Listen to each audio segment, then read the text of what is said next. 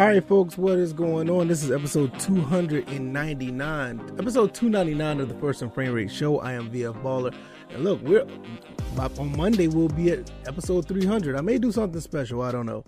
Don't have any plan, anything planned right now, but we may do something. Just depends on how I feel over the weekend, and uh, we'll just go from there. But I want to thank you guys. I mean, everybody from the beginning uh, that started out when it wasn't this style of podcast up until now almost at 300. I want I really appreciate you guys.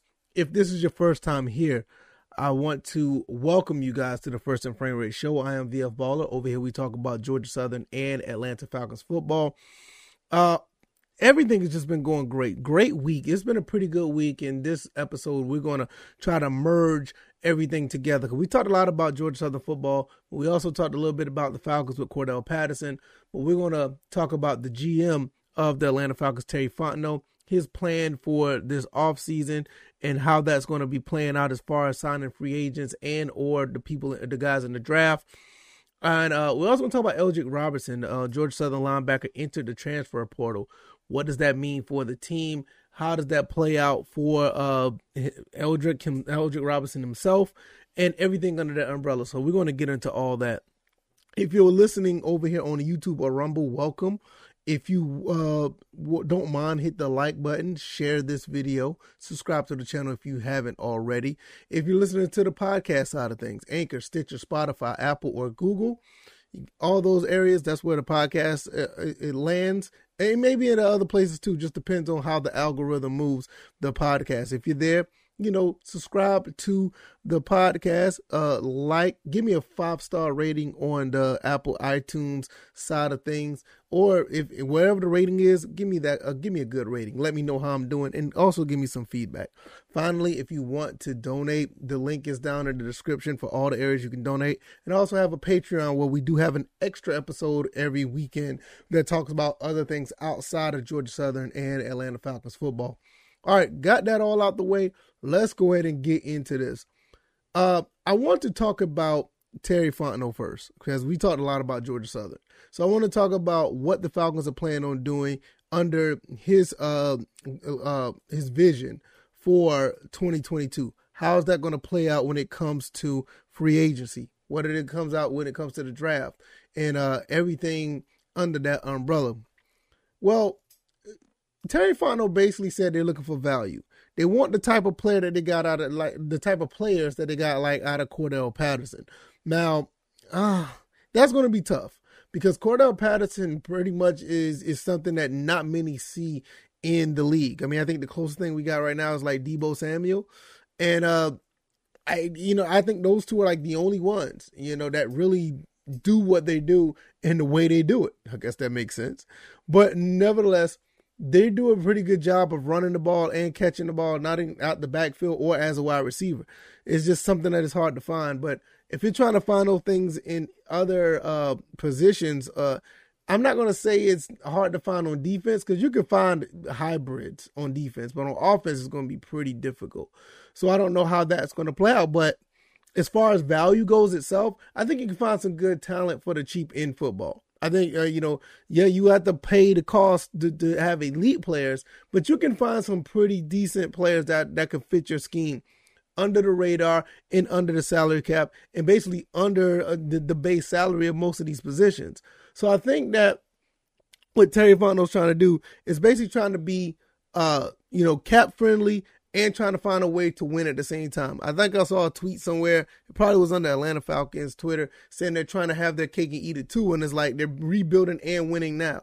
Yeah, I mean, this is the way I look at it. I think nowadays, as far as picking up, you know, um, players, when you're building a team, you still want to find ways to win football games. It's not just say, hey, we're building, so therefore we're not trying to win any games you want to get those guys that you're bringing in to be, uh, you know, ready to win or learn how to win. And I think it's a way that is a way of building up the type of players you want to be. You don't want these guys just to learn how to play football, but just always just learning how to lose.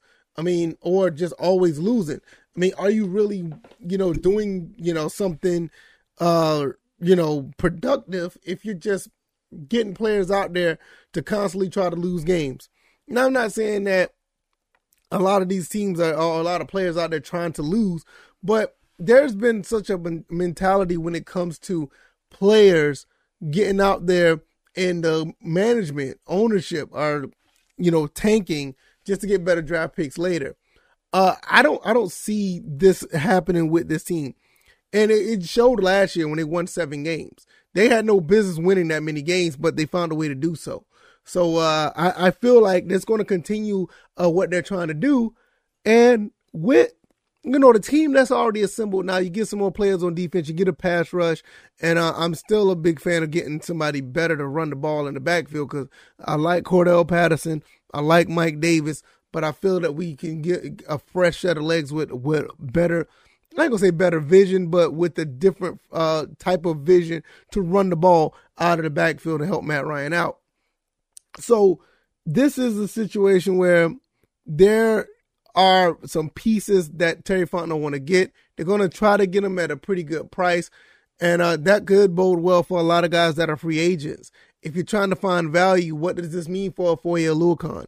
What does this mean for a Calvin Ridley or Russell Gage? What does that mean? Do you, do you try to get those guys for the cheap? Uh, I don't know. I don't think that's going to happen, especially with Foye Oluokun. He he's probably scheduled for a big payday. They may make it happen, but I'm really really interested to see how they do that. Um, as far as um, uh, what I was about to say, as far as Calvin Ridley goes, I don't even know how that's going to play out. They asked Terry Fontenot about Calvin Ridley, and Calvin Ridley, I mean, Terry Fontenot basically, basically said you had to ask Calvin Ridley, and I understand that because him his health comes first, not necessarily what's on the football field. And and I already said it personally. I just feel like they just need to go ahead and cut ties with them and go ahead and find a, a, a suitor that wants to trade for him and get a second round pick for him, maybe even the first. And I, and I, I you know, you just, you know, I, I, I feel, I personally feel he may have an issue with his mental health. I feel that he does. But I think that also has something to do with him playing for the Falcons is the reason why. That's just my personal assessment because I I feel like I I, I personally feel like he doesn't want to be on the team. And if you have somebody that don't want to be on the team, what are we doing here? You know what I mean? I mean, that's just like at your job. If you got you found somebody at your job that don't want to work and you're a manager and they, you know, basically walk out on you at, at a job and say, Hey, I'm not feeling great or whatever the case may be, what are you gonna do? I think the main thing is to make sure they get help, but you got somebody need somebody to fill that void. You know, I, I mean that's that's just the way I feel about that. It's not it's not a knock on him, but it's just you know at the end of the day, you you you have to try to win football games. You got you need the best players available, and you need players that are available. So I think that's another thing that Terry Fontenot is trying to lean on. Is like, hey, we want players that's going to be available, that's going to have a fair market value for them, that they're going to feel is fair. So when they do sign with the Falcons, it's just a mutual agreement that hey, they feel like they're making, you know, enough of their salary and they're going to produce at a high level. You get those two things together, you're going to find you're going to find success. And I mean, you know, the Falcons, you know, I feel like the season was successful, but to be really truly successful, they were basically two games away. They were two games away of being uh, over 500. And for a team that, they, that with the situation and issues that they had, losing number 11, losing number 18, you know, the offensive line wasn't working as well. Mike Davis wasn't the running back we thought he'd be. You know, the secondary outside of AJ Terrell was just, you know, below they were below average at best. Not just average, they were below average at best. So with everything that happened for them to win seven games was was nothing short of phenomenal. And I feel that, you know, uh, you know, Arthur Smith, Coach Arthur Smith deserves a lot of credit with that with year two when you weed out some of these players that that didn't pan out, players that didn't don't want to be here anymore. You want to move around a little bit. I think that they, they're going to be able to have much more success down the road. So I basically look at it like this. I have no problem with what Terry Fontenot is doing. I think it's going to be a really good uh, uh, off season for the Atlanta Falcons. I don't see why not. I don't see how that's going to be an issue where it can't be. So uh, if they just play their cards right with the number eight pick, they got two second round picks, possibly another one if they do the, do what they do with Calvin Ridley. They can get some really good value with what they're doing. You know, regardless of who they pick up, I think they can get some because this this this draft is talented. I don't think it's as talented as pass rushers people say they are. I think there's a lot of pass rushers, but there's there's not like one or two that stand out. You know, same thing with defensive backs. I'm um, after Stingley, who's the uh, there, Ahmad, uh, Ahmad Gardner. After that, there's a fall off. But I do feel like Gardner and Stingley are like, you know, they're probably like can't miss players. We talked about Drake London, the receiver. Well, they throw a curveball and go get him because we do need a re- we do need a receiver. So what do they do? I think if they get London, that's just going to tell you how they really feel about Calvin Ridley. You know what I mean? That that's just how I feel about that. You know, uh offensive line. Um, there's not many in the off. It's not many. It's not really that many good. I ain't gonna say good, but not many offensive line men that really would uh make you want to take them at eight. But uh, you know, you mostly look at pass rush or offensive linemen because it's a necessity. It's probably like the main necessity because the game is, is played in the trenches. But I, I just don't know if they'll go that route. I personally believe they'll go with pass rush or somebody on defense with Drake London being the curveball for everybody. So that's how I really feel about uh, you know, with Terry Fontenot and company. I think they're they're in really good shape. Really, really good shape. And we'll see how that all plays out down, you know, down the road, weeks, months to come, because draft is in a month, a little over a month. So it's gonna be real cool and interesting to see. Let's jump over to Eldrick Robinson. Georgia Southern linebacker Eldrick Robinson enters the transfer portal, and uh, I'm I'm late to the party. I will admit I am late to this because I did not expect that he would join and get into the transfer portal. This kid has a lot of talent. He did some great things filling in when the other linebackers went down last year. And I thought that he was going to end up being a staple for the defense along with the other guys who came in. But when you have a lot of veterans returning on at linebacker, you know, uh, uh, Trent Wash, uh, Trent Watson, Bradley Glenn is coming back. You got a couple of guys like um, not Vonner, but what's the uh, the other guy from Florida State, Kavon Glenn. You got uh, oh the other one from North Carolina, I can't remember his name. You have those the guy, those two guys transferred in last year. Then you got some new guys coming in that was recruited. You know, Eldrick Robinson is kind of like stuck in the middle. As a sophomore, he's stuck in the middle. Like, okay, the veterans here and the new guys are coming in.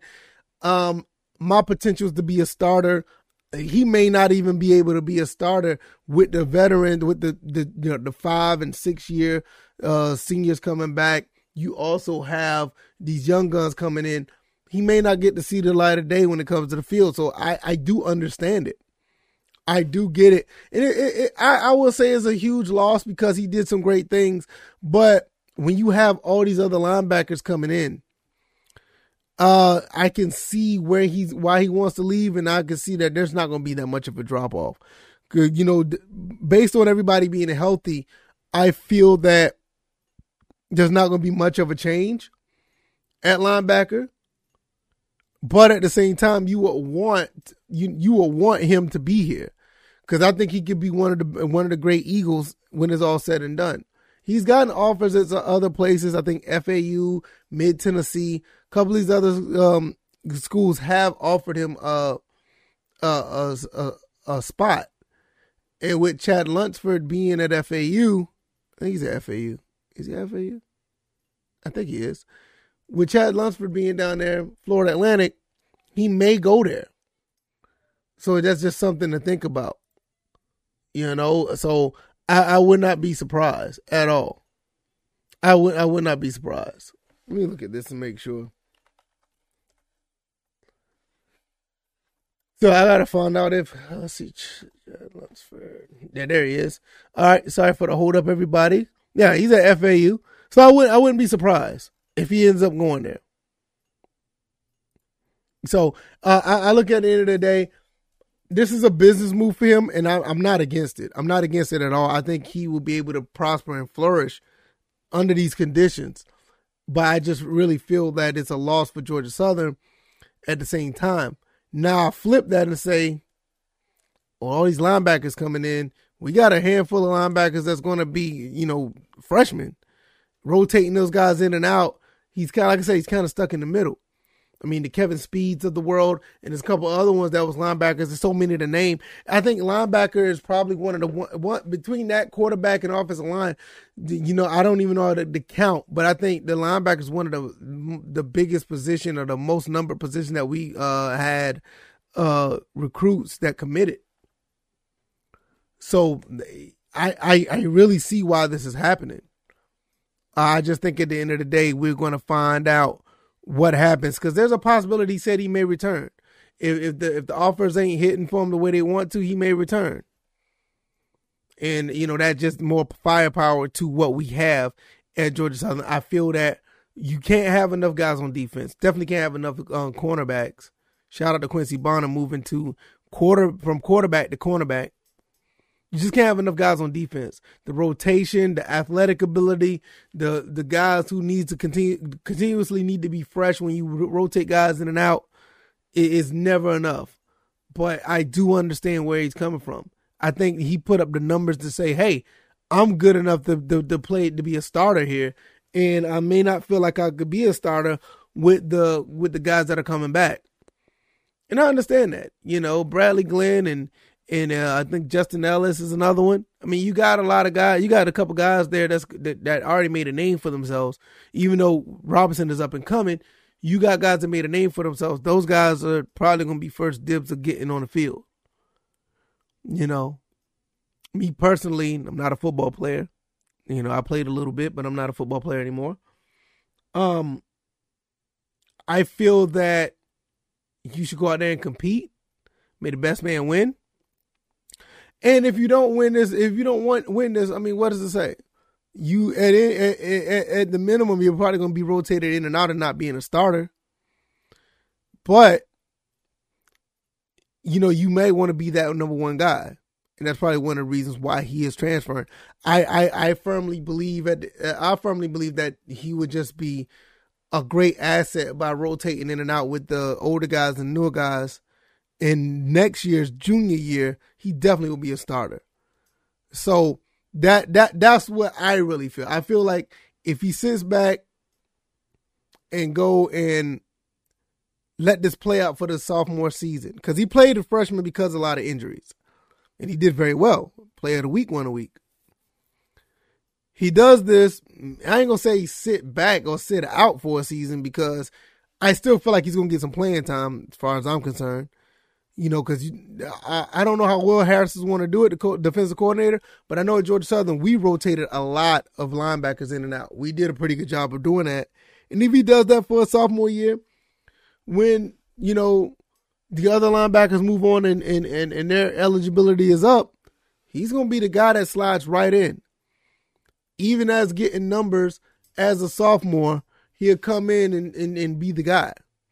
So there's so many variables that you can run with this, but I feel at the end of the day, he's doing what he has to do what's best for him. I totally respect that. I feel at the end of the day, he's going to be great regardless. I'm just going to continue to watch him either way. I gave him a lot of praise on this channel. I did a GS spotlight video on him. Next man up, he did what he had to do. With all these injuries going on, he did what he had to do. Had a, a couple of interceptions, you know, good a handful of tackles. He played ball and he did very good. And that's all you can ask for when it comes to these players, regardless of if they're freshman to a senior. They do what they have to do. So it's going to be interesting to see. I'm going to follow and see how that goes. And I think he's going to be all right either way. I think Georgia Southern's going to be all right. Either way, both sides is going to be good. Both sides are going to be good, but I really wish he would stay an Eagle. So we'll see how that all plays out. This concludes episode 299. If you like this content, hit the like button, share this podcast, subscribe to the YouTube or Rumble channel if you don't mind. Follow me on Rumble. If you're listening to any of this content on the podcast avenues, go ahead and give me a five star rating. Also, give me some feedback. Let me know what I did well. Let me know what I need to improve on. It's all thanks to you guys. You guys make this go. I really, really appreciate it. Subscribe to the podcast avenue if you haven't already. Also, the the audio, uh, the video uh, side of things. And um, if you don't mind, if you want to take a look at everything, check out the Patreon where I do an extra episode on the weekend. And um, there's other areas over there which you can donate if you choose to. Uh, you you choose to do so. So everything's on up and up. I hope you enjoyed this week. I hope you enjoyed this podcast. I hope you enjoyed the rest of your the beginning and throughout your weekend. And we'll be back on Monday, episode 300. We have something to talk about for the most part. And I can't wait for you guys to join me. All right, y'all. Y'all take it easy. Have a great weekend. Y'all be blessed. See you on the next one. Peace.